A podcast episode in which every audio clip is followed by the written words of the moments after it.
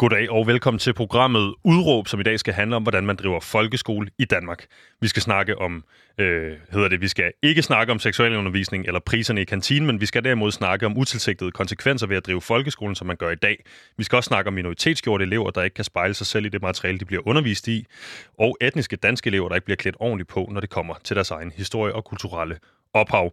Alt det og meget mere har dagens gæst nemlig en holdning til. Hun er folkeskolelærer og kant med i kultur, kommunikation og globalisering, og så er hun i øvrigt konsulent. Velkommen til, Mette Toft Nielsen. Tusind tak skal du have. Øh, og øh, Mette, nu får du introduceret som øh, folkeskolelærer, kant med og øh, konsulent. Hvad laver du, når du er konsulent? Jamen, jeg øh, laver blandt andet undervisningsmaterialer, øh, eller er med til at give feedback på undervisningsmaterialer, som er lavet af forlag, som, øh, som laver undervisningsmaterialer. Og så er jeg også ude og klæde øh, lærere på, men også øh, eksterne undervisere, som underviser i, øh, i folkeskolen, i forhold til lige præcis det her øh, med, hvordan man øh, får inkluderet alle elever. Mm. Og hvad er det for et fokus? Altså nu siger du det her med at få inkluderet øh, alle elever. Øh, ja. Kan du sige noget mere om det? Ja, men det er jo et fokus på det her med, øh, hvad er det egentlig for nogle øh, identitetsmarkører, som er med til at gøre os til dem, vi er og, øh, og som er med til at skabe den virkelighed, som vi lever i. Og der er, som du selv var inde på i introen her til, øh, til programmet i dag, øh, en gruppe af elever, som vi får overset. Øh, og, øh, og det er så den opmærksomhed, som, øh, som jeg kommer med, og som jeg hjælper med. Mm. Og er der, øh, hvad kan man sige, øh, er, er der meget brug for dine ydelser for tiden, så at sige? Ja, jeg tror faktisk ikke, øh, at, at det sådan er en for tiden ting. Jeg tror, at der altid har været rigtig stort brug for det. Jeg tror måske, der er en uh, tendens lige nu, heldigvis i vores samfund, hvor vi er blevet mere bevidste om, at, øh, at det her er blevet vigtigt. Og jeg tror faktisk, at den bevidsthed kommer rigtig meget af et pres, som de sociale medier i rigtig høj grad har været med til at tillade. Fordi det er med til at gøre, at, at øh, mennesker, som bliver ramt af det her, øh, og mennesker, som, øh, som, som egentlig faktisk også måske føler sig øh, snydt, fordi de er blevet fortalt en, en forkert historiefortælling, øh, kan, kan tage bladet fra munden og ligesom gøre nogle ting selv og skabe et pres på de her øh, meget øh, dominerende spillere, som har været med til at gøre folkeskole mm. øh, tidligere. Ikke? Øh, meget øh, sådan monopolagtigt, hvor der ikke har været så mange andre, der har kunne, kunne influere på det. Mm. Men det ser vi sådan vende lidt nu. Og når du er ude i, øh, i dit job som øh, konsulent, er det så til øh, folk, der taber kæben og tænker, wow, jeg var slet ikke klar over, at det foregik på den her måde, eller er det folk, der kommer for, at, eller på anden vis ligesom bliver undervist i, eller klogere på, tør jeg godt sige, øh, i, i noget, de måske godt vidste var lidt problematisk i forvejen? Jamen, jeg, jeg oplever faktisk, at øh, selvfølgelig, når jeg bliver hyret ind som konsulent, jamen, så, så handler det jo rigtig tit om, om folk, som har valgt at hyre mig. Ikke? Så, så det er ikke på den måde noget, der er trukket ned over hovedet på dem. Øh, når jeg er ude på konferencer, så kan det være lidt noget andet, fordi folk har meldt sig til en konference, og så er de for eksempel ude på en workshop, hvor de egentlig bare vælger måske nogle gange øh, det mindste af flere under, for eksempel, hvis de, hvis de ikke synes, at der lige er noget, der tiltaler dem. Øh, jeg synes ikke faktisk, at jeg har oplevet sådan en, en meget ihærdig modstand øh, blandt dem, som jeg, øh, som, som jeg hjælper, kan man sige, eller dem, som jeg har samtaler med. Men, men jeg kan jo godt se, at i samfundet er der jo en kæmpe modstand. Øhm, og det er jo blandt andet også noget, det vi kommer til at snakke om i dag, og jeg synes jo noget af det, der er rigtig ærgerligt, det er, at vi kan se, at rigtig meget af den modstand, der er, kommer faktisk fra vores politikere. Mm-hmm. Og øh, folkeskolen i Danmark er jo, som øh, vi jo alle måske ved, øh, statsfinansieret, og derfor er det faktisk også vores politikere, der skaber grundlaget for øh, hvordan det er, vi laver folkeskole i Danmark. Lige op. Og hele den her samtale med, hvem der er, der har ansvaret, hvor der er, vi starter, hvad det er, øh, øh, vi gør, eller hvad, hvad man kan forvente, du vil gøre, når du, øh, øh, hvad kan man sige, hvis du, hvis du fik øh, den indflydelse, Øh, Øh, du vil have, kan man sige. Øh, det skal vi selvfølgelig snakke meget mere om i det her program. Jeg vil starte med at sige, at på den her side af pulten, der står jeg. Mit navn er Vitus Robak, og jeg har været den næste times tid. Udråb er Danmarks eneste ungdomsradioprogram, der giver en gæst en time til at folde sin holdning ud, og det gør vi selvfølgelig for at kunne komme rundt i alle krone og blotlægge alle nuancerne. Men med det i dag, så skal vi høre om dine holdninger til et folkeskolesystem, som vil en masse, men måske kommer i mål med nogle af de helt grundlæggende ting. Øhm, og øh, programmet hedder Udråb, så øh, vi opererer jo med et udråb, som du har taget med øh, til os i dag med det. Og hvad er dit øh, udråb øh, i forhold til dagens emne? Jamen, øh, det lyder, samfundets etniske kompleksitet skal afspejles, når vi gør folkeskole i Danmark. Samfundets etniske kompleksitet skal afspejles, når vi gør folkeskole i Danmark. Øh, når vi gør folkeskole øh, i Danmark, hvem er det her øh, vi, der skal tage ansvaret?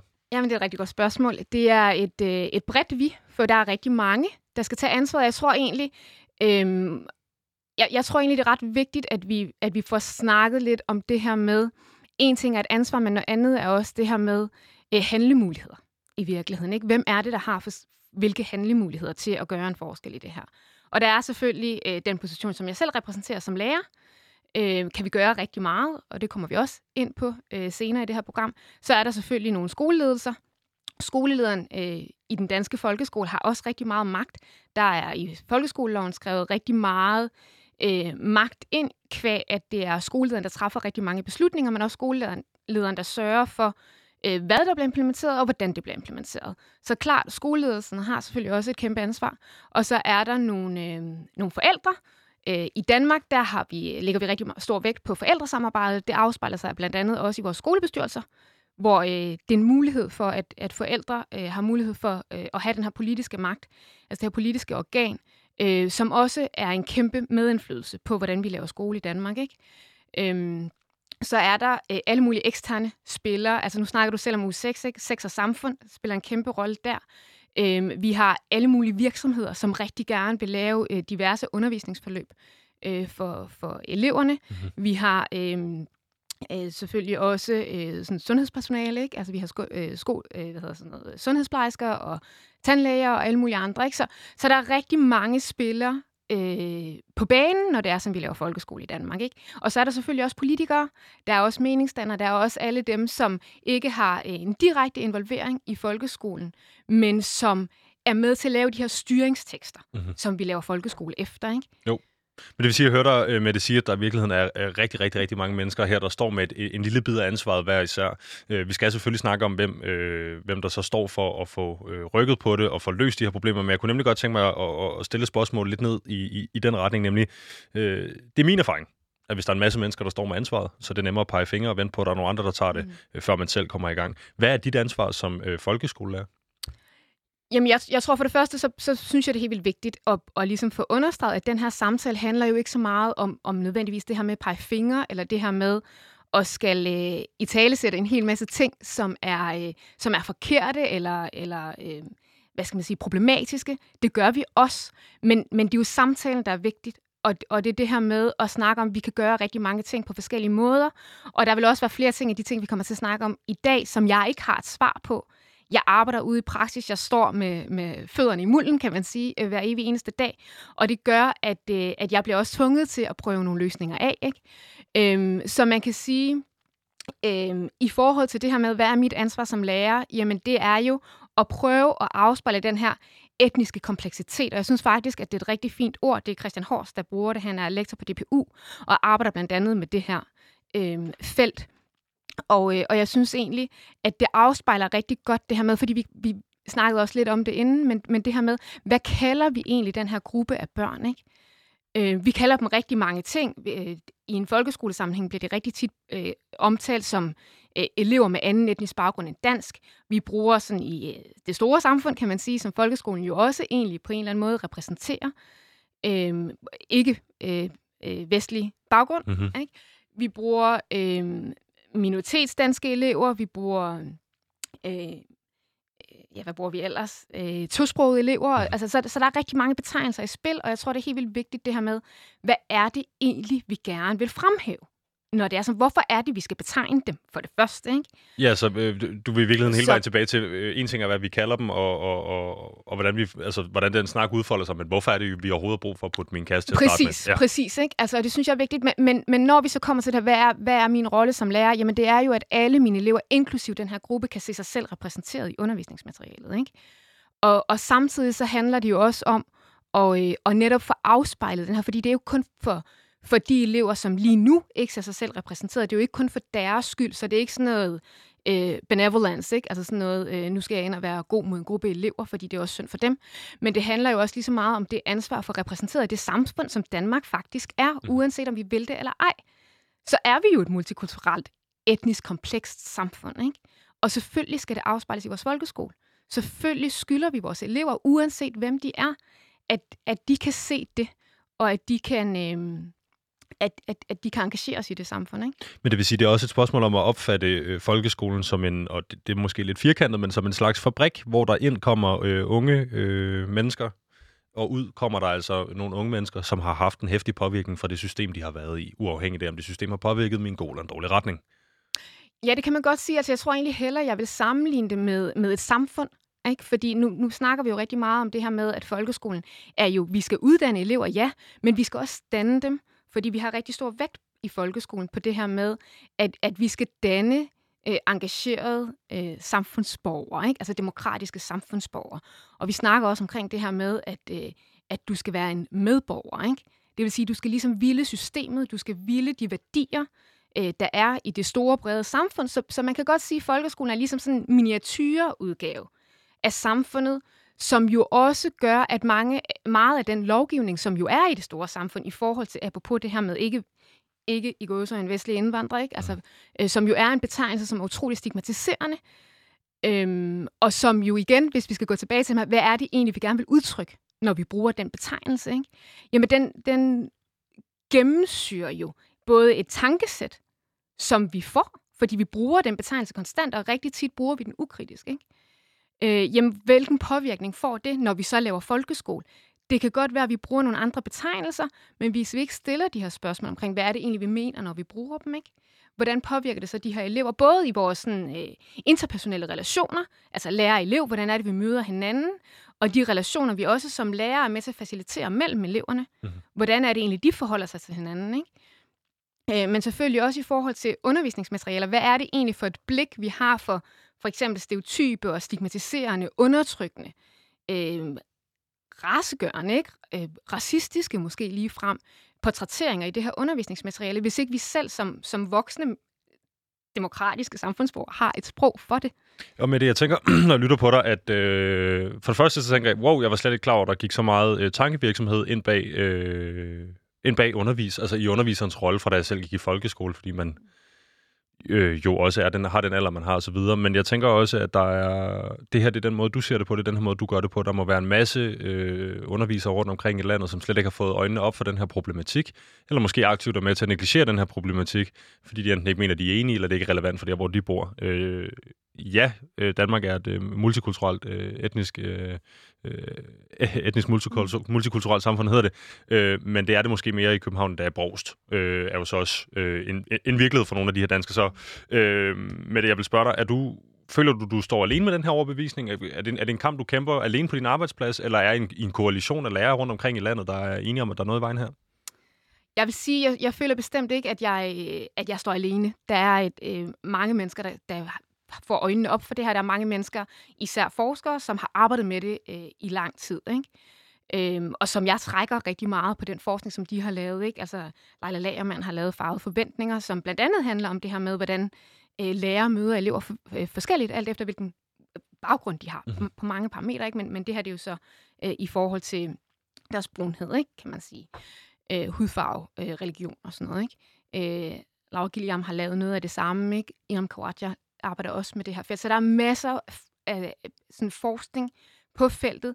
Jeg vil sige, i, øh, i folkeskolen, der tror jeg, at på min arbejdsplads synes jeg, at vi har nogle rigtig gode samtaler, ikke? og det synes jeg generelt. Altså, jeg, jeg øh, har også en øh, profil på Instagram, hvor jeg, hvor jeg også øh, har en masse samtaler med rigtig mange, både lærerstuderende og lærere, som er super interesserede og engageret, og, og også øh, stiller en masse spørgsmål, som jeg heller ikke selv har reflekteret over. Ikke? Så jeg tror igen, det er vigtigt at holde fast i det der med samtalen. I samtalen får vi stillet en masse spørgsmål, fordi at det er nyt for os alle sammen. Ikke? Jo. Øhm, jeg vil sige, at det der, det, der kan være rigtig svært, det er blandt andet det her med, at vi har ikke et sprog for at italesætte det. Nu står vi her og snakker om, hvad kalder man egentlig den her gruppe af elever? Hvad er det egentlig for en gruppe af elever? Tænker du, det er de samme elever, som jeg tænker, det er? Ikke? Hvad med lytterne, når de sidder og hører det her? Hvilke elever tænker de, det er, vi snakker om? Ikke? Jo. Så, så det er komplekst. Ikke? Altså den her etniske kompleksitet er virkelig kompleks. Ja, og det skal vi jo også øh, øh, sørge for alt, hvad vi kan i det her program, og prøve at... Og, fordi en ting er, hvordan du og jeg forstår hinanden. Vi har haft et par samtaler op til den her udsendelse naturligvis. En anden ting er, hvordan lytteren, der sidder derude, måske ikke er klar på, at den skulle høre noget om folkeskolesystemet øh, og øh, de øh, etniske kompleksiteter i Danmark. Øh, altså, hvordan er det, vi ligesom øh, gør den her samtale ind i samtalen fyldskørende? Mm. Jeg er jo glad for det, du siger med samtalen i samtalen, fordi det er jo øh, noget, jeg rigtig godt kan lide øh, i mit erhverv som øh, journalist. Men lad os da hoppe øh, ind i det med det. Øhm, jeg kunne godt tænke mig at starte sådan lidt fra toppen af. Øhm, du er folkeskolelærer. Du har været det i seks år, hvis ikke jeg tager fejl. Eller har været ansat på Grønmarkskolen de sidste fem eller seks år. Yes. Øhm, hvordan oplever du den her folkeskole, som den er i dag? Jamen, øh, altså folkeskolen som institution, tænker du? Ja, men jeg, jeg er jo kæmpestor fan af folkeskolen. Jeg synes, det er et fantastisk en fantastisk institution. Altså det her med, at vi, øh, at vi kan møde hinanden på kryds og tværs, ikke?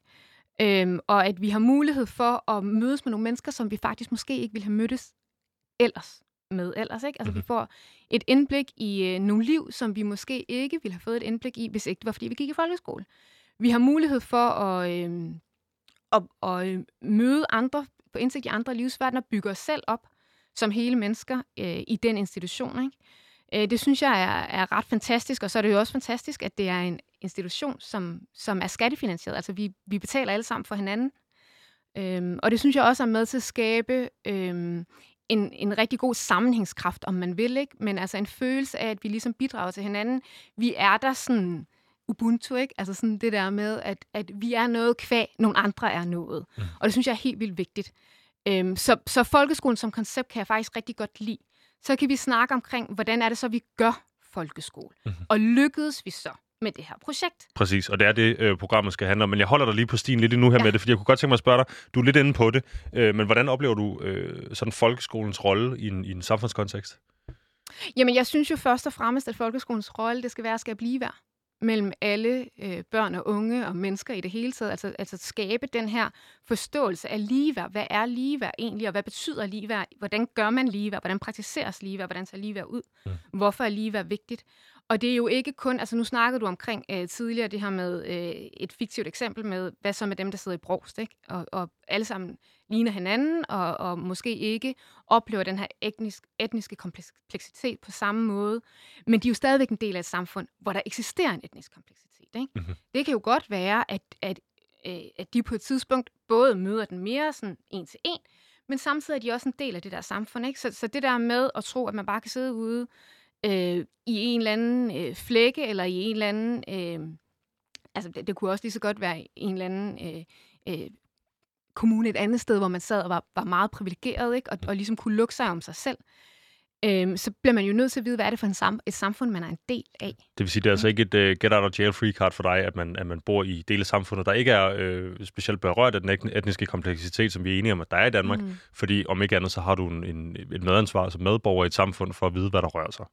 Ja, jeg synes faktisk også, at det, det er egentlig på, på sådan en øh, ret central måde egentlig understreger det her med, med den her ulighed, som vi jo ser øh, være en del af folkeskolen. Ikke? Altså det her med, at du har nogle elever, som aldrig ser sig selv, altså meget sjældent ser sig selv øh, reflekteret eller spejlet i det undervisningsmateriale, de bliver undervist i. Ikke? Mm.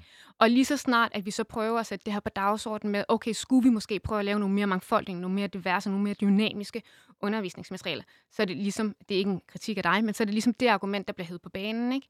hvor det er sådan lidt, jo, men der er nok ikke nogen hvide børn, der tager skade af, at de engang ikke kan spejle sig selv i den historie, som de læser. Mm. Så får de et indblik i nogle andre menneskers liv, og det er også meget sundt, ikke? Ja, jeg skulle jo ikke mene, at hvis man er så lille nation som Danmark, og bor på toppen af verden, og vi kun er øh, altså under 10 millioner mennesker i landet, så burde man i virkeligheden tilrettelægge sit undervisningsmateriale ud fra det perspektiv, at man mm. er en lille brik i et stort puslespil. Øhm, og det skal vi også snakke om det her med. Jeg kunne godt lige tænke mig at stille et sidste spørgsmål ned den her folkeskolesti.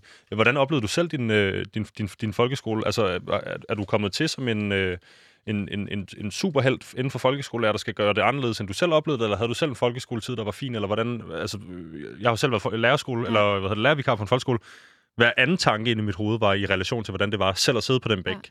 eller selv at sidde og skulle modtage undervisning. Hvor meget, hvor meget gør du der af tanker omkring, øh, hvad du selv har oplevet, øh, da du selv gik i folkeskole? Jamen, det, det gør jeg faktisk ikke. Og jeg tror faktisk ikke, jeg, nu kan jeg ikke huske så meget af min sådan barndom og ungdom, men, men jeg tror faktisk ikke, jeg har været så bevidst som barn. Jeg tror slet ikke, det har fyldt.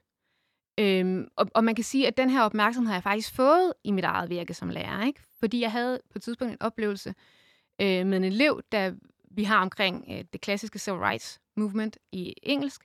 Og så er ude og snakke med hende og den gruppe, hun sidder med, og så siger hun det her med, jamen øh, selvfølgelig skal vi stoppe racisme, for de kan jo ikke selv gøre for det. Altså, de kan ikke selv gøre for, at de er sorte, de her mennesker, ikke? Og det var bare sådan, den formulering understregede bare ligesom, okay, der er noget fuldstændig galt i den her måde, vi inddrager et emne som for eksempel Civil Rights Movement, ikke? Mm-hmm.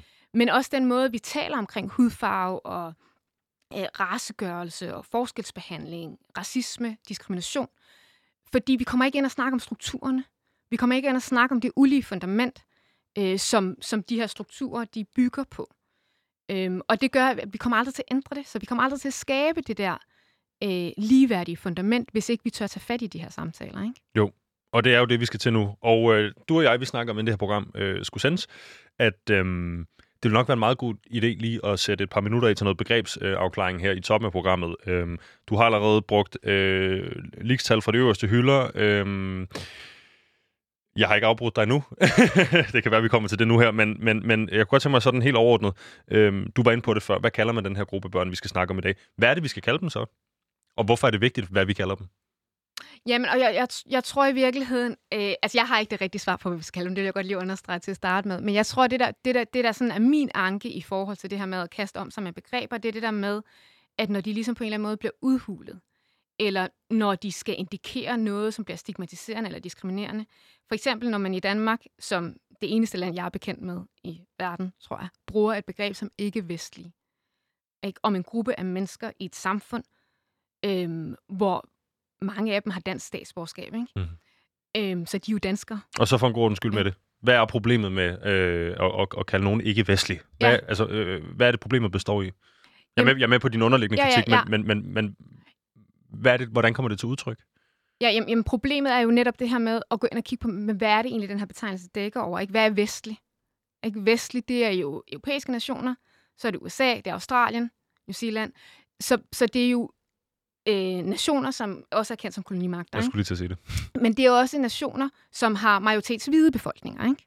Altså, hvor de fleste mennesker, der bor der, de er hvide, de abonnerer på den her sådan, øh, kulturkristne øh, forståelse, øh, værdisæt. Øh, det er mennesker, vi kan, man kan spejle sig selv i, hvis man, hvis man ligesom lever op til den her sådan, øh, kulturforståelse af vestlig, den vestlige verden, ikke? Det er og den de ene værdier. ting. Den anden ting, tænker jeg også, det er vel så, mm. hvem der ikke er vestlige. Det er jo så resten af verden, der er ikke vestlige. Og det vil sige, at de her, øh, når man øh, får formuleret sig med, øh, altså, bruger ikke-vestlig baggrund, for eksempel, så sidestiller man jo også, øh, lad os sige, hvis det er inden for kultur, kinesisk kultur, mm. med mellemøstlig kultur. Ja. Ja, og jeg... Altså, det har jo lige så meget med hinanden at gøre som øh, altså, Præcis. fransk kultur og tibet, tibetansk kultur. Der er jo ikke, der er ikke altså, det, det, er meget, det er meget generaliserende, og det bliver både meget generaliserende for dem, der anerkender sig selv som værende vestlige, og for dem, der ikke anerkender sig selv som vestlige. Og så en anden ting så med øh, ikke-vestlige, efter den her, øh, hvis vi skal følge betegnelsen, ikke-vestlige mennesker i den vestlige del af verden, så at sige. Hvor efterlader det så dem? Er det så sådan nogenlunde ja. rigtigt forstået, at det er tredeling af problemet ved det? Ja, altså det, kan man godt, det, det kan man godt sige. Og, og, og så er det jo netop det her med, som jeg også synes er vigtigt at få med, ikke? At, at den øh, meget store altså majoritetsgruppe, hvis vi kigger på tal, nummer, ikke? Altså, øh, øh, altså størstedelen af verdens befolkning, er jo den her ikke-vestlige gruppe, ikke? som jo også er brune mennesker, sorte mennesker. Øh, og, og jeg tror, det der er rigtig vigtigt øh, i den her sammenhæng, det er, jo, det er jo netop det her, når vi snakker ind i øh, hvid overlegenhed. Ikke? Altså det her med at tro, at det vestlige er bedre end det ikke-vestlige. Mm. Og der kommer vi lidt tilbage til det der, som du er inde på, ikke? at så grupper man det hele sammen, ikke-vestligt, bum, bum, bum. Det er alt sammen ligegyldigt, fordi at hvilke forskel de har, det er lige dårligt det hele. Ikke? Mm. Altså, øh, og så har man ligesom øh, den vestlige, hvor det er sådan, det er også ligegyldigt med forskel, for det er lige godt det hele. Ikke? Vi kan inspirere os af hinanden og sådan noget, fordi det er lige godt. Ikke? Og Mette, du siger, du ikke har øh, det konkrete svar på, hvad man så skal kalde dem i stedet for. Men hvad kalder du dem, når du arbejder med, med, med børn af, og så kunne jeg så sige anden etnisk herkomst, eller ikke-vestlig baggrund, eller minoritetsdanskere? Eller... Jamen, jeg tror, det kommer meget an på, hvad, hvad det er, jeg ligesom gerne vil understrege. Ikke? Altså, man, der, man kan bruge øh, racialiseret, man kan bruge racegjorte, man kan bruge minoriseret. Øhm, Alle tre begreber jo, der er jo øh, på, på en meget fin og øh, i hvert fald relativt nyt for mig i det danske sprog, hvor man gør den, der har altså de minoritetsgjorte, racialiserede, ja. altså ikke folk, der har bedt om det her. Det er en proces, ikke? Præcis. Og det er det, man understreger. At der er nogen, der gør det her mod dig. Øhm, og at, at, at det der det jo ligesom også øh, indikerer det der med, at der er nogen, der har magt til at gøre det her. ikke? Og så er der nogle andre, som ligesom er øh, offer for den magt. Ikke? Mm-hmm. Og der vil jeg faktisk gerne bruge offer, for det er det, man er. Og det synes jeg også er vigtigt at, at få understreget, at vores elever er også offer for en ulighed i den her skole. Ikke? Og altså ikke folk, der aktivt øhm. skriver sig ind i offerroller. Nej, jamen, jamen og, jeg, og, og, og, og det tror jeg ikke, vi skal komme ind på her, men jeg, jeg vil gerne problematisere den forståelse ikke? med offerrollen. Fordi rigtig tit, den måde, det bliver brugt på, der er man faktisk et offer. Og det er sådan en måde at ligesom tage, tage, tage den handling ud af den her proces, ikke? Ved ligesom at, at negligere eller ligefrem vende det om. Ikke? øh, vil, vil, vil latterliggøre det på den der måde. Okay. Men, men, øh, men for at vende tilbage til, øh, til betegnelserne, ja, så, så er det nogle af de betegnelser, man kan bruge, og man kan jo også rigtig tit, så bruger jeg faktisk bare øh, brune, sorte og muslimske elever, øh, fordi det er det, der menes i den her sammenhæng, og, og så sidestiller, eller sådan sætter det over for det her med øh, hvid overlegenhed. Ikke? Fordi hvid overlegenhed, det er jo heller ikke kun en hudfarve. Det er jo også hele det her værdisæt, der er koblet til hvidhed. Ikke? Så det er blandt andet øh, en bestemt måde at, øh, at opføre sig på. Ikke? Altså, det er jo blandt andet øh, noget med, at man taler på en bestemt måde, man omgås på en bestemt måde, man, øh, man øh, hvad hedder det, bærer sig selv på en bestemt måde. Ikke? Altså, så der er sådan en masse øh, værdier også øh, tilkoblet mm-hmm. den her vidhed. Ikke? Og, og på samme vis kan man sige, at når man snakker omkring øh, brune, sorte, muslimske elever, jamen, så er der også en masse værdier tilkoblet. Mm-hmm. Øh, den, hvad kan man sige, position, eller øh, den identitetsproces, som det jo også er. Mm. Og derfor så er det jo heller ikke nok, at man, hvis man skal repræsentere den her etniske kompleksitet, kompleksitet bare har nogle karakterer i ens øh, noveller, som er brune eller sorte eller muslimske, for de skal selvfølgelig repræsentere den identitet, der kommer med at være brun, sort eller muslim. Ikke? Okay. Øhm, noget andet, vi skal afklare, det er det her, det ved du har en anke mod ressourcestærk, ressourcesvag. Ja. Øh, hvad er det, vi skal vide om det, inden vi går i gang med programmet for alvor? Jamen, jamen jeg, jeg tror igen, det er det der med at sætte spørgsmålstegn ved, hvad er det egentlig, vi mener? Hvad er det for nogle ressourcer? Og det hænger jo igen sammen med den her tanke omkring hvid overlegenhed. De ressourcer, der er forbundet med, med et bestemt værdisæt, en bestemt kulturel forståelse, bliver betragtet som ressourcestærkt. Og, og nogle i virkeligheden værdier og også ressourcer, men fordi de er forbundet med en anden kulturel forståelse, en anden kulturel kontekst, øhm, så bliver de betragtet som ressourcesvage, eller som ikke i hvert fald ressourcefyldte. Ikke? Mm-hmm.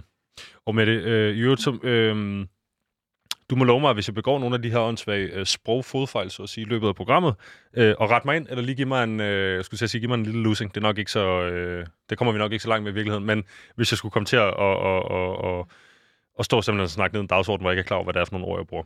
Og i lige måde. Jo, tak. Øhm, lad os komme i gang med det, fordi du, du, øh, nu har vi været lidt rundt omkring. Vi har, øh, vi har hørt indtil videre om, om, om dit øh, blik på folkeskolen, og i øvrigt øh, kan man øh, hvis man er opmærksom lytter, nok godt snuse lidt frem til, øh, hvad det er, programmet det skal handle om. Øh, men du har nogle virkelig konkrete kritikpunkter øh, af, af den måde, man driver folkeskole på øh, nu til dags. Og lad os starte med øh, noget, der forholder sig til folkeskolens formålsparagraf, øh, og noget med prioritering af rækkefølge fokusområder. Og hvis du sidder derude og lytter med, så bliv hængende, fordi det er ikke så usekset, som det lyder, øh, når jeg læser det op på den her måde, vel og mærket. Men det er det første, vi skal snakke om folkeskolens formålsparagraf. Hvad er en folkeskolens formålsparagraf? Så kort du kan gøre det. Jamen, det er formålet med folkeskolen. Det er formålet med folkeskolen. Mm. Øh, og det er noget, der står på et stykke papir et sted, som man skal rette efter? Det er det. Det er den første paragraf, paragraf i folkeskoleloven. Okay, så det minder sikkert om lidt det, den øh, dukseliste, jeg har, der hedder sendetilladelsen. Øh, altså for, hvordan man bedriver radio, hvad for nogle ting, vi skal forholde os til. Øh, noget af det, vi selvfølgelig skal øh, snakke om, det er rækkefølgen øh, af de her fokusområder. Øh, og hvad er det så for nogle fokusområder, der taler om inden for folkeskolens formålsparagraf? Jamen, man kan sige, at folkeskolens formålsparagraf, det er paragraf 1 i folkeskoleloven, og den er ligesom delt ind i nogle, nogle jeg ved ikke, om man kalder det stykker, men der er sådan stykke 1 og stykke, eller stykke 2 og stykke 3 mm-hmm. og så videre, ikke? Øh, det, der er interessant her, det er, at, øh, at det, der ligesom lægges øh, størst vægt på, det er det her med, at eleverne de skal være øh, fortrolige med dansk historie og kultur, og så skal de så have en forståelse for andre lande øh, kultur og historie. Og det, det, der sådan falder mig lidt for brystet her, er det, som jeg gerne vil give en sådan eller som jeg anker, kan man sige, eller, eller som jeg i hvert fald øh, øh, synes, vi bør have en samtale omkring, er jo netop det her med, at man vælger at, øh, at centrere og fremhæve, at det er vigtigere, at eleverne de får en, øh, en fortrolighed med dansk kultur og, øh, og historie, end det er, at vi faktisk skaber folkeskole på et ligeværdigt grundlag. Mm-hmm. Du siger jo selv, øh, hvad med, at man gjorde det her til deltagelse, medansvar, rettigheder og pligter i stedet for? Altså, øh... Ja, nej, men det er fordi, det står nemlig længere nede. Så nede i stykke 3, der står der netop, altså der har man så ligesom, at, at det er vigtigt, at folkeskolen den ligesom er præget af netop det her med, Deltagelse med ansvar, rettigheder og pligter. Ja, lige præcis. Lige præcis. Ja, lige værk. Og så det vil sige, ja. øh, når du læser det, så falder det der for brystet, at, at, at, at, at man har prioriteret fortroligheden med dansk kultur og historie over noget, som forholder sig til de mennesker, man skal gå i skole med, og øvrigt de mennesker, man skal dele samfundet med, når man er færdig med at gå i skole. Er det nogenlunde rigtigt forstået? Ja, Lige det er præcis. det, ja. Så er det simpelthen et spørgsmål om, at vi kunne løse det her problem ved, at de rykkede det op, så det blev stykke 1 i stedet for stykke 3? Eller skal vi, skal vi, skal vi ligesom i, i, i krig med, eller i samtale, vil du nok hellere sige, med, med, med dem, der udfærdiger de her øh, hvad hedder de, øh, tekster på de her områder, om, øh, om at de skal, de skal, øh, om det, er det ordbruget? Nej, men jeg, jeg, der er mange ting i det. Det er også ordbrud. Men jeg tror igen, at det der med, fordi det har faktisk tidligere været fokus på det her med ligeværd, ikke? Øhm, så, så det har været byttet rundt tidligere, kan man sige. Ikke? Men jeg tror i virkeligheden, det der, det der for mig er interessant, det er samtalen omkring, hvorfor er det, vi har valgt den her prioritering? Mm. Hvorfor er det, vi synes, det er så vigtigt, at, at børn og unge, også det her med, at de skal være fortrolige med dansk kultur og historie, og de skal have kendskab. Ikke? De skal have en forståelse for andre landes Og hvis du ikke må pege på øh, VK-regeringen, hvorfor tror du så, det er, at man har omprioriteret det her tilbage til, at øh, øh, fortroligheden med dansk kultur og historie er så højt prioriteret? Jamen, jeg, jeg synes faktisk, det er interessant det her med, nu snakker vi omkring det her med, med folkeskolen tidligere, og at jeg selv også bekender mig til at være en, øh, en fan af folkeskolen på mange områder. Øh, fordi netop også, at der er det her med, at, øh, at vi jo gerne vil danne de her unge mennesker til at være en del af et demokratisk samfund. Det er jo en god idé. Så kan man jo så øh, igen undersøge, hvad er det så, man ligger i det her med at være en del af et, af et demokratisk samfund. Når man begynder at stille øh, sådan noget med demokratiske medborgere op, så er det, det begynder igen at være lidt en, øh, en faldgruppe, som jeg synes, vi bør være meget opmærksom på. Men, men øh, grunden til det her, tror jeg også er, for vi uddanner ikke kun til et demokratisk samfund, vi uddanner også øh, lojale øh, medborgere til nationalstaten. Mhm. Og, øh, og i det lys, der øh, er det naturligt, at vi øh, lægger så stor vægt på, på øh, dansk kultur og historie, fordi det ligesom er adgangsbilletten til den her nationalstat, som vi forstår den i Danmark. Hvis man nu så sidder og udarbejder øh, pensum for, det kunne være historieundervisning, med en, en, en over, altså med en tese for ens arbejde, der hedder, at man skal være med til at fremme forståelsen og fortroligheden med dansk kultur og historie, øh, er det så sådan noget, der leder til, at man, jeg i hvert fald ikke, blev fyldesgørende undervist i øh, Danmarks øh, historie som slave-nation, øh, for eksempel. Spiller det ind der? Helt sikkert, det Ja. kunne man sagtens. Og det er jo noget af det, som man kan sige, fordi det er jo netop ikke, øh, hvad hedder det, den her formulering i sig selv, der bliver problematisk. Fordi netop, der er jo råderum til, at man kan øh, fortolke kultur og historie på en meget bred måde. Og netop, hvis, hvis det var sådan, der var undervisningsmaterialer til, at vi kunne øh, prøve at vende nogle ting på hovedet, netop det her magtforhold, ikke? Og kigge på, jamen okay, hvad, hvor er det, Danmark har været kolonimagt? Hvad er det egentlig for, nogle, øh, for en magt, der, der har været udøvet mm. over også mange af de mennesker, som vi ser er i Danmark, til stede i Danmark i dag. Ikke? Men hvis vi kigger på læseplanerne, så kan vi bare se, at det er noget andet, der bliver lagt vægt på. Så som lærer skal du faktisk, for det første skal du være rigtig meget opmærksom på øh, lige præcis det her felt. Du skal være opmærksom på, okay, hvad, hvad, hvad betyder egentlig den etniske kompleksitet? Hvordan kan, jeg, hvordan kan jeg se, at de er fraværende? Du skal egentlig være opmærksom på, når du udvælger nogle tekster, hvad er det egentlig for nogle tilblivelsesmuligheder, der bliver skabt i det her materiale? Altså, hvad er det for nogle måder, øh, forskellige karakterer bliver til på, som dine elever kan spejle sig i? og som andre elever kan se, nå okay, mine klassekammerater, som ser ud på andre måder, lever øh, ud fra nogle andre betingelser end mig, kan faktisk også blive til på en måde, der faktisk ligner meget den måde, jeg kan blive til på. Ikke? Og grunden til, at du blandt andet, grunden til, at du er relevant i den her sammenhæng, er jo, fordi du selv er folkeskolelærer. Går du så ind og tilføjer ting til pensum, for at give eleverne en fyldskørende øh, folkeskoleundervisning? Eller hvad, hvad gør du i den her situation? Det er faktisk, i forhold til det, du spurgte om øh, tidligere, som jeg faktisk synes er rigtig interessant, så kan man sige, at læseplanen for kristendom, det er faktisk, det ligger nemlig i forlængelse af lige præcis det her med kultur og historie. Ikke? Fordi at det er faktisk kristendomsfaget, øh, faget, som blandt andet er med til at give eleverne, altså det er det, der står i læseplanen, en, øh, en viden omkring den betydning, som bibelske fortællinger, kristendommen som religion, har for øh, værdigrundlaget i vores kulturkreds. Så her der bliver det ligesom indsnævret, at den her forståelse af dansk kultur og historie er ligesom knyttet op på et kristent øh, værdigrundlag, okay. kan man sige. Ikke? Øhm, Jeg kunne øh, fra top af hovedet lige nævne 60 ting, der er problematisk ved det. Ja. Øh, herunder for eksempel, hvad man så tilbage til, er- hvem er det, der sidder og udvikler pensum, og hvad er det, man øh, putter ind i pensum, hvad er det, man udlader fra pensum, hvis man i øvrigt føler, man er bundet op på, at undervisningen skal være bundet op på nogle kristne værdier.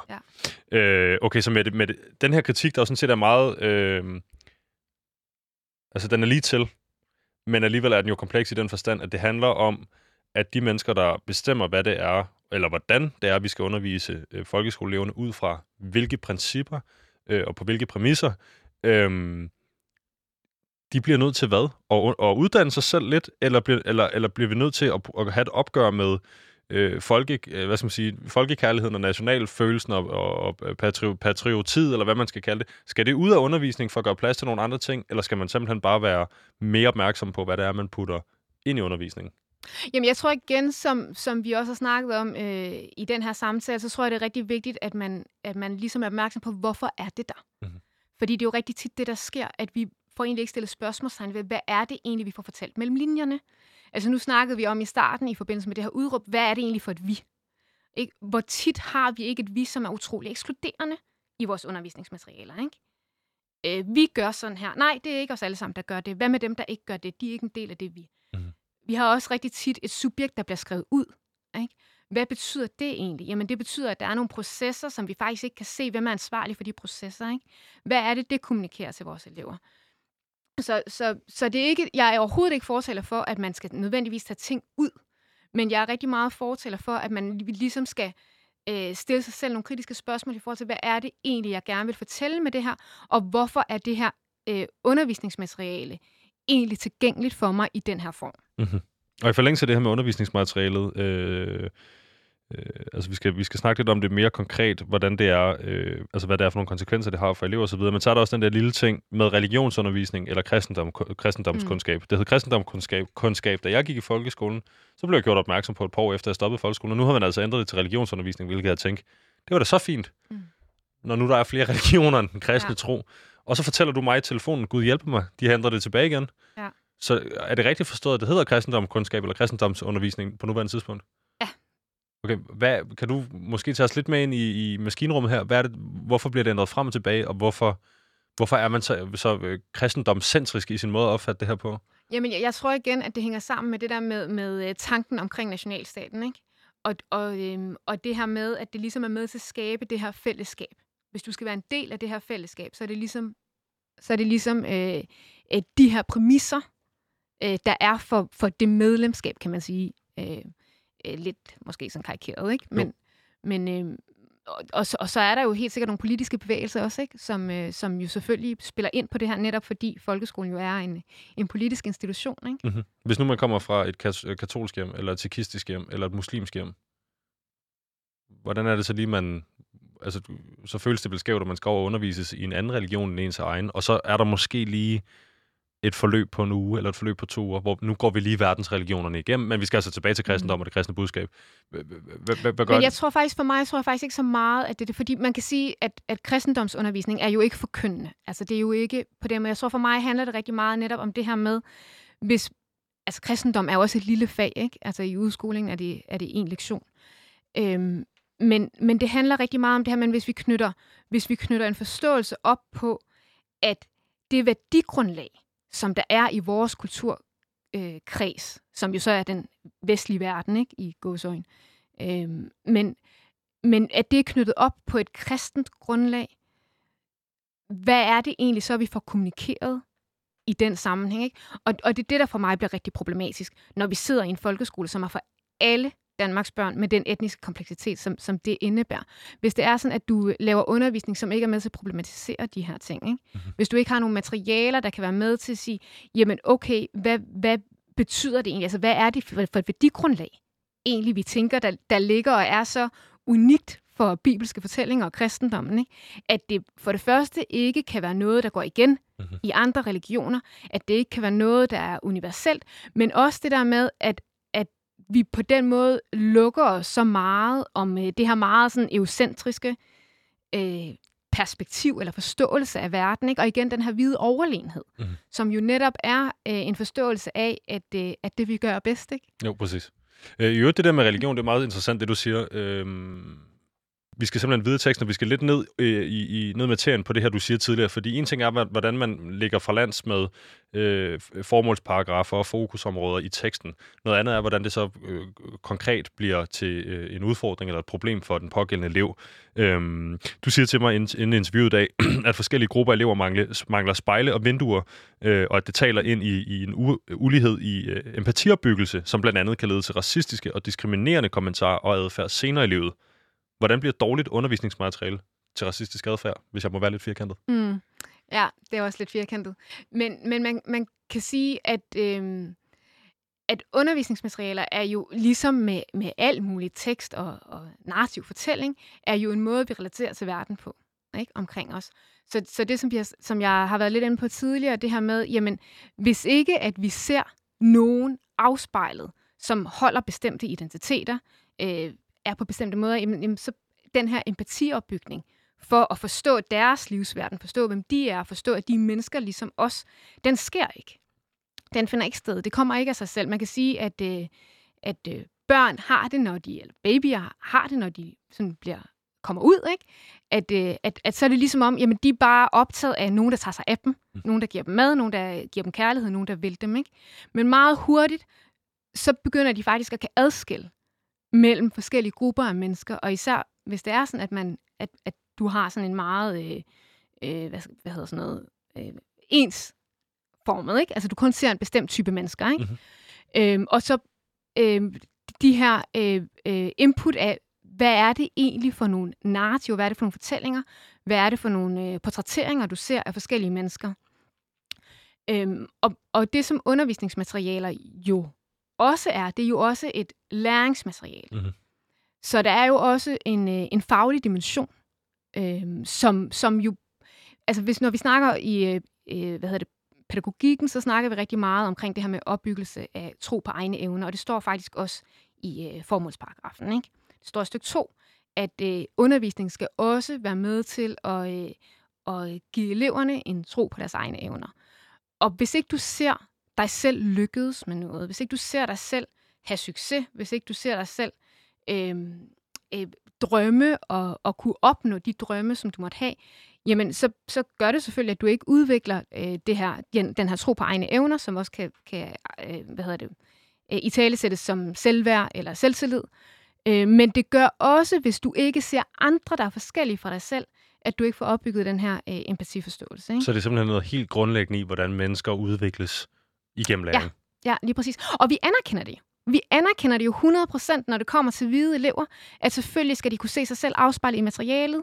Selvfølgelig skal vi have forskellige øh, identiteter øh, portrætteret og repræsenteret. Selvfølgelig skal det være materiale, som relaterer til de liv, det liv, de lever uden for folkeskolen. Det er 100% anerkendt. Vi lærer om det på øh, lærerseminariet, øh, professionshøjskolerne, ikke? læreruddannelsen.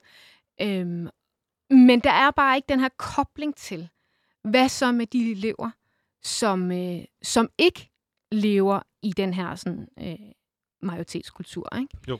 Øh, der ikke ser ud som øh, den hvide dansker.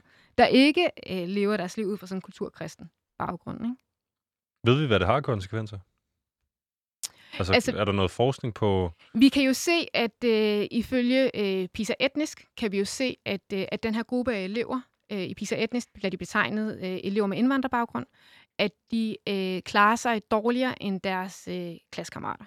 Global majoritetsbaggrund minori- minoriseret i Danmark, det synes jeg er en ja. fantastisk fed formulering. Ja. Undskyld, jeg Det var bare, det, det var, øh, altså, det, ja. det vi har hjemme vil kalde øh, minoritetspersoner, eller den her svater, vi har været nede igennem, ja. hvad man kalder hvem, hvornår, hvorfor, ja. det kalder man altså global majoritetsbaggrund, som er minoriseret i Danmark. Ja. Undskyld, fortsæt. Ja. Hvad er det PISA-etnisk? Hvad, er det, hvad er det, den viser, den her undersøgelse? Jamen, jamen den, den, øh, altså, det er jo en PISA-undersøgelse, som, som så er målrettet de her børn, ikke? Øhm, og, og den viser, ja, den viser, at de klarer sig dårligere end deres klassekammerater. Hvis man dykker ned i den, så kan man se, at noget af det, som de bonger ud på, det er faktisk det her med tro på egne evner. Ikke? Der er også noget i forhold til øh, deres forståelse af, om kom- kompetencer kan ændres. Altså kompetencer er altså, statiske, eller... Præcis. Ja. Øhm, og, og det, man så ikke dykker ned i, det er det her med, okay, men hvordan bliver de mødt? Både af lærer, men, men også af det undervisningsmateriale, de bliver mødt med. Ikke? Så hvis nu vi holder det op, som vi ved omkring øh, self-efficacy, altså tro på egne evner, med at jamen, med det, det er Albert Bandura, der har ligesom øh, krøjnet den teori og snakker omkring det. Og han snakker omkring de her fire kilder til, at man kan opbygge tro på egne evner. Ikke? Det første, det er mestringskompetencer. Det er, at du selv oplever at lykkes, at du selv kan noget. Og det er jo selvfølgelig en oplevelse, du har med det undervisning, som du, som du oplever for. Mm-hmm. Men det er klart, hvis du aldrig kan relatere det til din egen kulturelle baggrund, den kontekst, du lever uden for, for øh, skoleverdenen, så har du ikke noget at hænge det her op med, øh, nye viden op på. Og så bliver det rigtig svært. Der er også noget øh, øh, i forhold til sprog. Ikke? Altså hvis det er sådan, at du... Øh, at du har nogle andre sproglige referencer, for eksempel, jamen så kan det også, så kan det også være rigtig svært at få sorteret den her viden. Ikke? Det næste, øh, han snakker om, den næste kilde, det er det her med, at du ser andre, der ligner dig selv lykkedes. Det er blandt andet undervisningsmaterialer, men det kan jo også være lærer. Ikke? Det kan også være, at der er nogle øh, lærer, som, øh, som, som du kan se dig selv spejlet i. Ikke? Så snakker han omkring det her med øh, opmundring, altså positiv opmundring. Ikke? Vi kunne også, jeg, kunne, jeg, jeg kan godt lide at kalde det øh, sådan øh, mikrobekræftelser. Ikke? Og det er blandt andet også undervisningsmaterialer, men det er jo også det her med, at du bliver anerkendt. Mm-hmm. Altså de her meget små ting, som jo ikke er små øh, i deres betydning, men vi tænker ikke over dem, når vi gør det. Det kan for eksempel være, at vi kommer med en kommentar til en elev, der har sagt noget, hvor vi for eksempel siger, ja, hvor er det en god pointe, eller ej, hvor er det godt, og øh, at vi nikker til dem, eller vi smiler, eller det er i orden, du kommer for sent, bare lige find din plads. Ikke? Altså hele tiden de der små bekræftelser, der kan være, ikke? mod øh, hele tiden at blive rettesat. Vær stille. Gør lige det. Find nu dine ting. Mm. Ej, kan du heller ikke det her? Ikke? Eller det kunne også være det her med hele tiden at få for eksempel 0-0 eller 0-2. Ikke? Mm-hmm. Øh, så hele tiden blive bekræftet i det her med, at, øh, at du ikke at du er kan finde ud af det. Ikke? Mm-hmm. At du ikke er så strækkelig. At du ikke er god nok. Hvad er nummer 4? Øh, nummer 4, det er så din, din psykiske og din fysiske kompetencer til rent faktisk at kunne løbe, løse opgaven. Okay. Det kunne for eksempel i en folkeskolekontekst, kan vi se det i forhold til sprog. Ikke? Jo. Hvis, det er de, hvis det er sådan, at vi ikke øh, målretter den, de opgaver, vi laver til det sproglige niveau, eleverne har, for eksempel. Det kan være øh, nytilkommende øh, elever med flygtningebaggrund, for eksempel, som jo ikke får modersmålsundervisning øh, øh, heller her, vel, Nej. i Danmark. Og det skal vi øh, også, øh, selvom øh, tiden simpelthen går med det. Vi skal, ja, vi skal ja. også nå til det med modermålsundervisning. Jeg kan godt lige tænke mig at spørge, når du, ja. når, når du så har de her fire parametre for, øh, altså det er forskning som svar på den her PISA-etniske undersøgelse omkring trivsel for øh, global majoritetsbaggrund, minoriseret Danmark-elever, øh, så stod jeg fuldt med og tænkte, jeg ved, hvor meget det her, vi kan klappe af med at lave, lave en ordentlig undervisningsplan, hvor man tager historien for eksempel seriøst og underviser øh, ud fra en virkelighed, i stedet for ud fra sådan en eucentrisk virkelighed. Hvor jeg tænkte, det var, det var alligevel ret langt hen ad vejen, det kunne gå. For eksempel det, du nævner med, at har man set andre, man kan spejle sig i, have succes. Dårligt, hvis man er en brun elev, og det, og det man har om er noget slaveri, for eksempel, og ikke er triumfer, øh, som sorte mennesker har haft igennem tiden. Præcis. Øhm, og også med tilføje til Selvfølgelig. Det? Også, også fordi, at, at en ting er, at så er der jo sådan noget Martin Luther King, nu er der også kommet øh, Amanda Gorman, ikke? undervisningsmateriale omkring hende. Og, men, men det der med, hvis det hele tiden er mennesker, vi kan sætte, altså, der, der har sådan revolutioneret øh, historien, ikke? Så, så bliver det også en kæmpe, et kæmpe forventningspres at lægge på de her børn, fordi så fortæller vi dem faktisk, at, at du er kun værd at lytte til, du er kun værd at inddrage, hvis du kan formå det her. Mm-hmm. Ikke? Og, og det ved vi jo godt, at det er jo ikke dem alle sammen, der kan det, og det bør heller ikke være vores forventning til dem. Nej, det vil være helt skævt. Men det vil altså sige, at det eleven kan opleve her er, enten så er det øh, den, den, den eurocentriske, misfortalte, i øvrigt misforstået, misrepræsenterede udgave af historien, man kan få i klasseunder, øh, klasselokale, og selv de dygtigste øh, historieundervisere øh, kluder i det. Eller, og så kan jeg, kan jeg skille mig i, øh, eller spejle mig i Obama, øh, Oprah Præcis. og Gorman. Ja. Og der er ikke rigtig noget midt imellem fordi det er, det er misal underrepræsenteret. Ja. Det synes jeg blev en meget, meget, meget konkret måde, hvorpå de her kritikker, du kommer med, rent faktisk afspejles i den enkelte elev, eller kunne afspejles i den enkelte elev ude i, ude i virkeligheden. Og det synes jeg også er så fint, fordi nogle gange så står vi i det her program med nogle luftige anklager. Øh, det her det virker meget jordnært og, og, og konkret, altså at det, at det kan have virkelig menneskelige påvirkninger for elever derude. Men vi bliver også nødt til at videre, fordi vi øh, har faktisk kun fem minutter tilbage. Uh og tiden går. Og det sidste, vi skal snakke om, det er... Øhm, jamen, det må du egentlig beslutte, fordi at, øh, vi havde aftalt, at vi skulle snakke løsninger. Mm. Og vi har været inde på så meget af det her, jeg gerne vil snakke om med minoritetsgjorte danskere. Ja. Men vi har jo faktisk ikke været inde på det, som vi havde aftalt. Skal vi gå, skal vi gå til løsningerne? Ja, det synes jeg. Godt.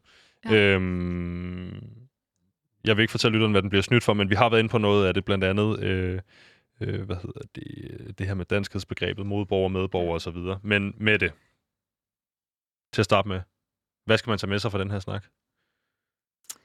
Jamen, jeg tror, altså, jeg, jeg tror, det vigtigste for mig, det er, at man gør sig nogle tanker, især hvis man sidder som folkeskolelærer, omkring det her med, hvordan man får den etniske kompleksitet, som vi ser i det danske samfund, repræsenteret i sit klasseværelse, uanset hvilke elever man sidder med. Og det bør man gøre, fordi på nuværende tidspunkt er der ikke nogen, der gør det for en. Ja, Så det er op til, op til ens individuelle ansvar som lærer for tiden, indtil, indtil vi får rykket, indtil du får Ja, rykket Og man forhåbentlig. er meget velkommen til at skrive til mig på Dekonstruer. Ja, det skal vi, du skal få reklame på så- den Instagram, for jeg har skrevet det ned her Ja. nemlig. Øhm, Nej, Men ja. med det, øh, i forhold til løsninger, øh, du kom jo med nogle løsninger i løbet af programmet, øh, lidt øh, henslængt eller i Mm. bisætninger, men hvad er ligesom, hvis du kunne få lov at ændre en ting her, eller komme igennem med Mm. en ting, hvad er, hvad er det vigtigste? Hvor er det, vi skal starte? Øhm, jamen, jamen jeg, jeg vil faktisk godt, og det er jo ikke kun for at gøre reklame for mig selv, men, men jeg synes faktisk, at der er noget helt vildt vigtigt at understrege i det her med at mobilisere. Ikke? Altså det her med at være sammen. Og det kan være rigtig svært, hvis man sidder alene, og man oplever, at når man tager den her samtale op med sine kolleger, så er de måske afvisende, eller de har ikke... Altså afvisende kan være mange ting. Det behøver ikke være, fordi man synes, det er en dårlig idé. Det kan også være, fordi man bare har mange andre ting, man er optaget af, Mhm. øh, som man også synes er vigtigt. Ikke? Og, der, og der mener jeg faktisk, skriv, hvis det er. Vi, vi er folk, der ligesom har forsøgt at mobilisere i forhold til at gribe det her an, også i forhold til at lave undervisningsmaterialer og sådan noget. Ikke? Dekonstruer på Instagram. Hashtag Simpelthen. eller at dekonstruer. Yes. lige præcis. Så, så det synes jeg er en ting. Noget andet er selvfølgelig også det der med at, øh, at, at turde tage de her samtaler med sine kollegaer, øh, med eleverne, med forældre, øh, de mennesker, der er omkring folkeskolen. Og så og en anbefaling, jeg er måske lidt ambitiøs, men, men at få læst de læseplaner, hvis ikke man har læst dem. Mhm. Øhm, og, og ikke nødvendigvis dykke ned i folkeskoleloven, men, men i hvert fald have et eller andet indblik i. Og jeg synes faktisk, det er sådan et, øh, et lille opråb måske til, øh, til dem, der sidder og laver læreruddannelse, øh, altså underviser på læreruddannelsen. Jeg, jeg synes faktisk, at man burde øh, gå i dybden med det her på, øh, på læ- læseplanerne selvfølgelig, på linjefags-uddannelsen. Men, men øh, Man burde gå i dyb med det her på linjefaseundervisning. Det skriver vi ned, så kan du komme igen i næste uge og Ja. lave udråb mere. Ikke? yes, gerne. men jeg har og, hørt- så, øh, og så folkeskoleloven synes jeg egentlig også, man burde behandle. Ja. Øh, Vi har jo haft en øh, 9. klasses elev til at sidde og lytte igennem på hele udsendelsen. Er du Ja, får jeg bare entydigt svar. Var du klar over, at der gik så meget energi ind i, øh, hvordan dine undervisere tilrettelægger din skoledag?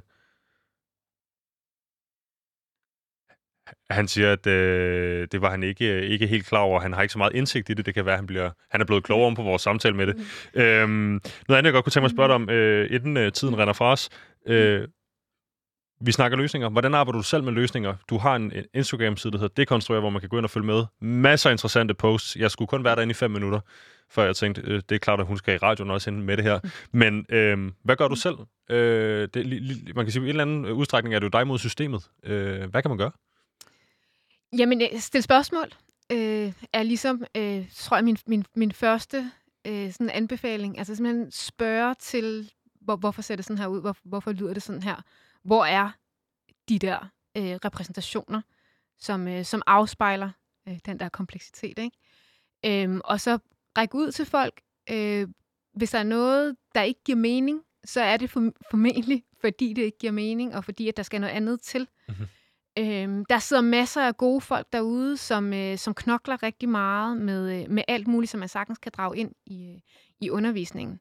Øhm, og, og, og så tror jeg også, at det der med gå til ens leder, Mm. altså snakke om det, snakke med ens kollegaer, tage de der samtaler, det er vildt vigtigt. At vi, øh, at vi også får gjort opmærksom på, at vi faktisk stusser over nogle ting, undrer os over, at, øh, at, øh, at, at tingene er på den måde, som de er på, Mhm. mm-hmm. ikke? Og, og de bliver så øh, ekskluderende for mange. Jeg står og bliver så glad med det, fordi at, at, at, at løsningen på det ene, og løsningen på det andet, og løsningen på det tredje, var sådan set også samtale, stille Mhm. spørgsmål. Vær den der lidt, øh, nu siger jeg irriterende, det er man jo ikke nødvendigvis, men vær den der, der stiller spørgsmål, hvorfor skal vi egentlig det? Eller hvorfor gør vi sådan her? Øh, fordi Ja. hvis ikke det starter der, så starter det jo ingen steder. Øhm, hvis man sidder derude og er folkeskolelærer og tænker, hey, jeg vil, gerne, jeg vil gerne gøre det her med min undervisning, men jeg ved simpelthen ikke, hvor jeg kan finde pålidelige kilder osv. Er det noget, man kan finde inde på det konstrueres Instagram-side? Eller kan man skrive til dig? Man kan altid skrive til mig. Man kan yes. Altid skrive til dig. Mette, vi Og- løber tør for tid. Ja. Jeg vil sige tusind, tusind tak, fordi du kom. Tak. Tak fordi jeg måtte komme. Selvfølgelig, ja. og så fik vi taget samtalen i hvert fald i dag, fik den startet her på øh, Radio Loud om øh, undervisningsforholdene i den danske folkeskole og meget mere. Du har lyttet til programmet Udråb med mig, Vito Robak her på Loud. Programmet var i dag produceret af Alfred Rød Pedersen og Rakkerpark Productions. Skriv til os på udråbsnabel Radio Loud, hvis du sidder derude og vil have en finger med i debatspillet, og Ellers er der ikke så meget andet at sige. Tak for i dag.